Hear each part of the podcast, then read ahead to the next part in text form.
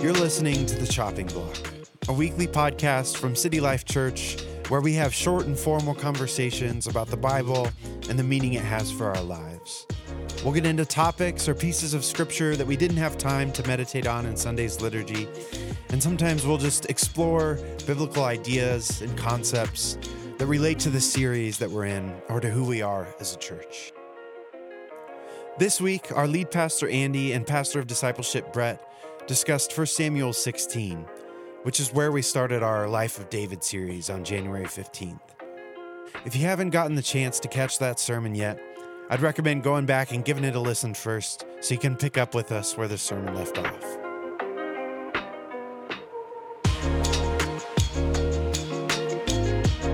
Okay, well, this is Brett Wiley here with Pastor Andy Atkinson. You Andy. almost you almost said that correctly. Andy, we're starting a new podcast for City Life Church called The Chopping Block. We have a podcast where we put sermons up. Why are we starting a new podcast and, and why are we calling it The Chopping Block? yeah, so um you know, really very simply, the purpose of this podcast is just to supplement the message on Sunday morning. Um, every every time I preach or Brett you preach, one of the hardest things about preaching is editing. You have to make decisions about what goes in the message and what gets left out. Yeah. And sometimes there's some really good things that get left out. Sometimes there are some verses that you wish you could press into that you just can't for the sake of time. And so the purpose of this podcast is to be able to speak to some of those things that get left on the chopping block. And Yeah. so uh, that's kind of the reason for the name of the podcast being called the chopping block is it's the things that get chopped off, it's the things that get left on the on the floor. Um, we get to explore a little bit of that. And then just more generally, there's a little bit of a double entendre here.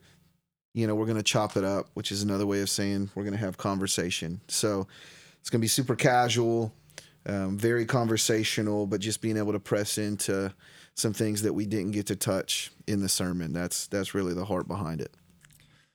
No, I think that's good. And, you know, if you're one of our two or three people that listen to this, you know, as as we move forward, if there's a question that comes up in a sermon uh, that you want to send out to one of us uh, before we actually sit down that week, uh, we really do want to help people think through uh, the Bible and what it is, and and and some of the difficult texts that come up, or even just the the theological questions that may come up as we're reading. So this week we kicked off Life of David, looking at 1 Samuel 16, which was awesome. I really enjoyed it.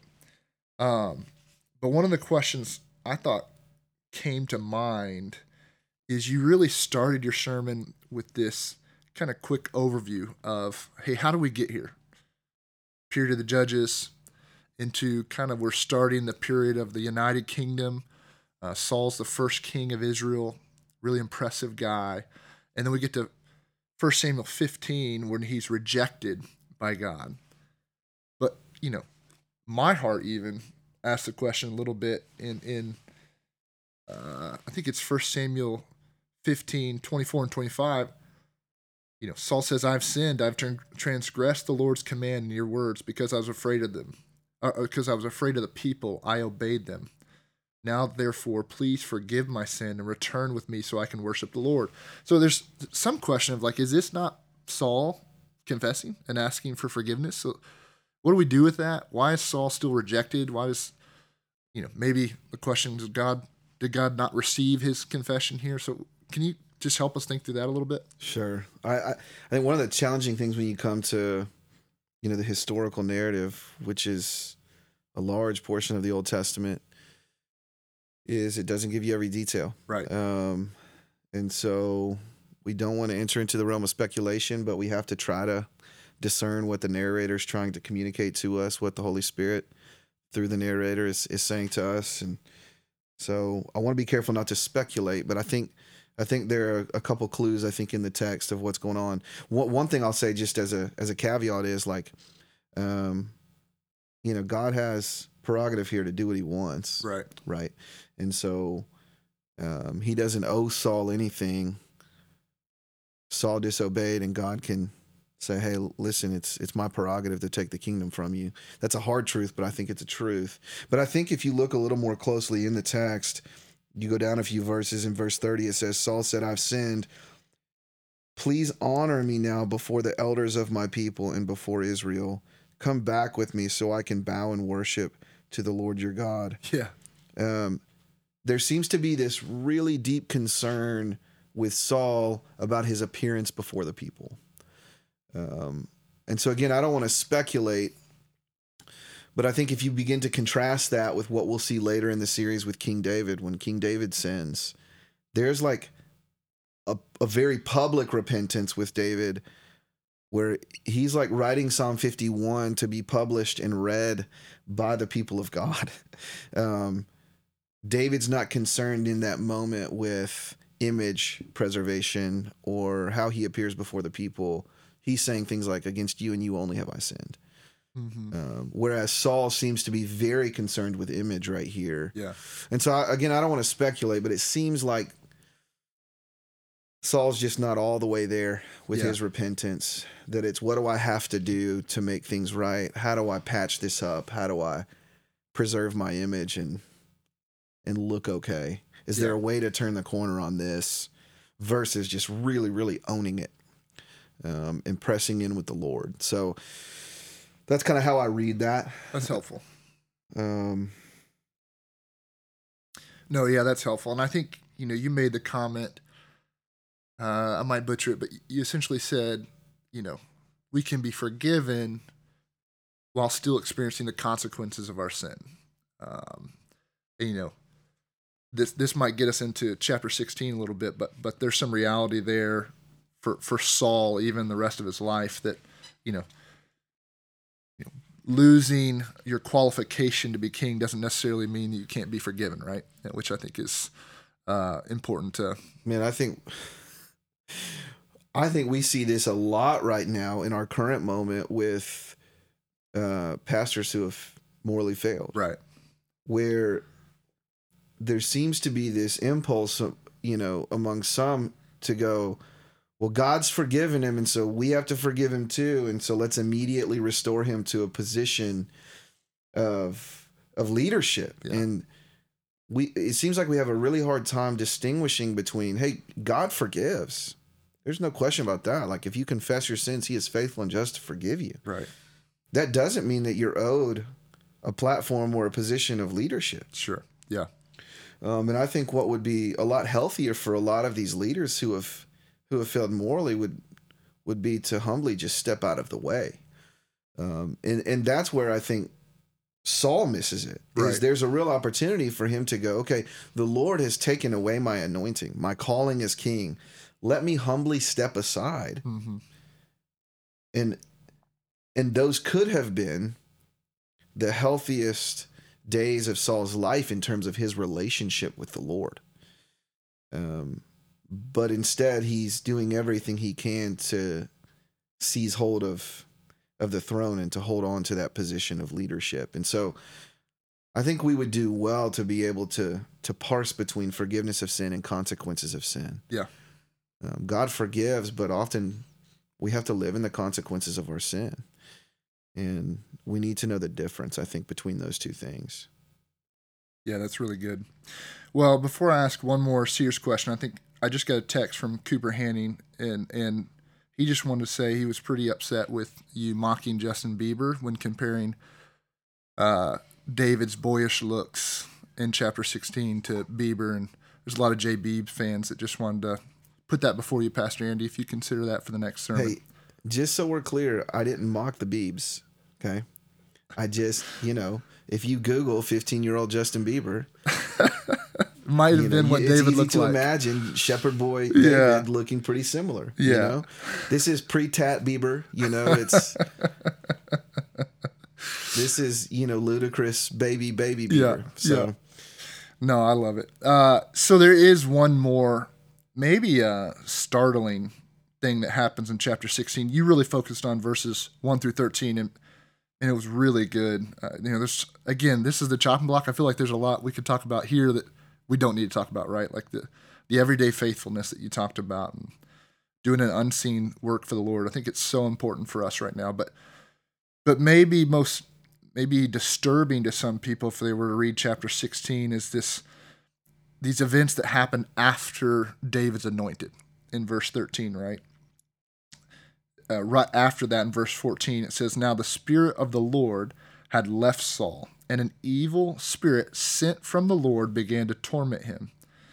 So Saul's servant said to him, You see that an evil spirit from God is tormenting you. Let our Lord command your servants here in your presence to look for someone who knows how to play the lyre.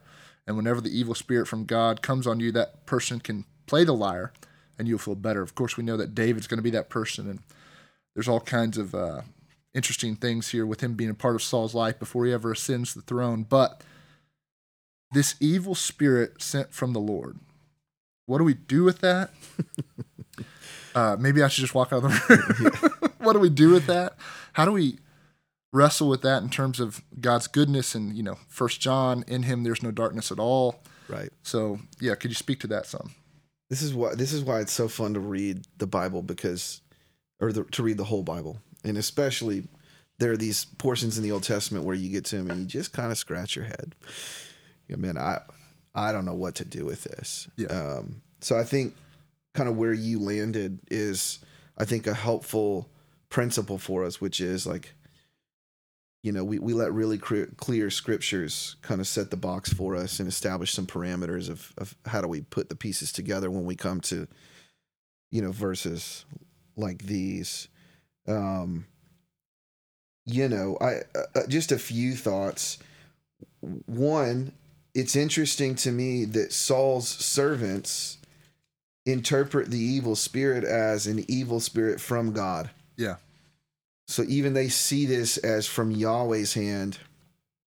Um, you know, and if we zoom way out, I think our theology um, would hold that God is ultimately sovereign over all things. Mm-hmm. Now we could get really technical into how the sovereignty of God functions um, either directly or indirectly. That the Lord is presiding over all things, He's ruling over all things. That's true in our world today, and there's all kinds of evil happening in our world today. Mm-hmm. And so, you know, a verse like this really forces us into, you know, the the thought project of how do we put the pieces together because we we have to deal with that reality somehow we have to have a way of trying to put the pieces together. If God is sovereign over all things, Yeah. that would include the evil in the world. How does that work? Um, here it's pretty explicit. The Lord sends the Spirit, and it's this, you know, my translation says evil spirit or this tormenting spirit. I think there are different views on is that a is that a demon or is that just some other type of spirit, um, some agent that the Lord is using when we zoom out what we we see what's happening in the narrative right? This is a way of getting david from the pasture to the palace. This is a way of moving david one step closer to his kingship. Um, and so it's adding drama to the narrative. Um, but we still have to wrestle with like what's god doing in saul's life? And how do we understand this since god is good and not evil? Um, and and is we, we can't ever accuse God of doing anything Right. evil. Um, you know, and I think there there are different views we could take. One is that you know this tormenting spirit was meant to bring Saul to his knees in hopes that he would repent. Yeah. Um, that that this was actually a provocative thing for God to do to try to wake Saul up. Um, we got to be careful about reading into the text things that aren't there.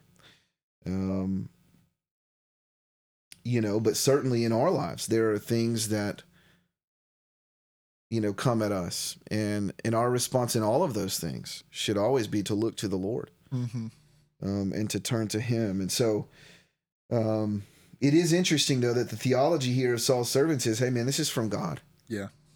Um, so I think we need a theology that has a big view of God that says, hey, God rules over it all. Mm-hmm.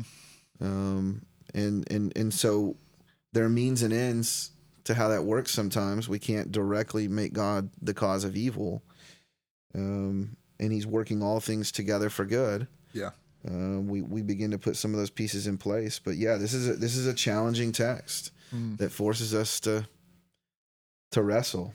Um, but we know that we we know that God is good, Right. Um, and we know even that His intentions towards Saul are good. Right. Um, and so I think we have to hold on to those things when we come to a verse like this and go, what is he trying to do here? hmm Both at the macro level with the kingdom and the kingship, and at the micro level in Saul and David's life. Right.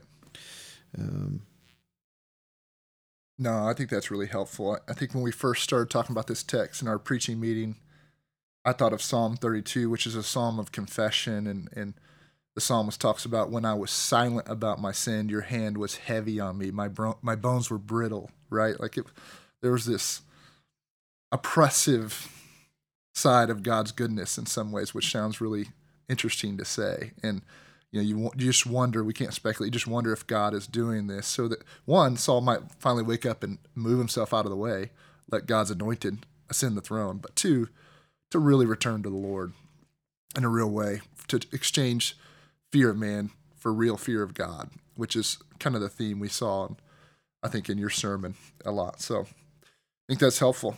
Anything else on your mind today, Pastor Andy? no, it's just interesting, you know, he when the spirit comes, they even they interpret it from God and um and their solution, which isn't necessarily a bad solution, is a therapeutic solution, right? Like music Uh huh. is a thera- is a therapy for for Saul when he's dealing with this spirit. So that hey, do you know, know anybody that can uh, play the the lyre? Bring them, and and that'll soothe Saul when he has these these moments. Which that's not a bad thing at all. But but it's interesting if if the interpretation of the spirit was, hey man, this is from God. It's interesting that Saul doesn't turn to God in that moment, Right. um, and I, I think it was Dale Ralph Davis, uh, his commentary that I was reading this week, um, and I can't remember the exact line, but it was so good. Um, um, he said Saul Saul had uh, therapy, but he, he he lost the spirit, or he didn't have the spirit, or something along those lines. It was he almost ran to this uh, kind of satiating therapy, but he didn't deal with the deeper issue going Right. on. Right. And I think that's a word for us, not against therapy at all. Mhm. Please don't hear me saying that. Um, but he was placating the fruit issue and not dealing with the root issue in his life. Right. That's good. Um, and I think we need to be careful. Uh, we can we can run to all kinds of therapies hmm to placate fruit issues in our lives and not deal with the root issue of our, of our heart. Um, I think we see that happening here in Saul's life.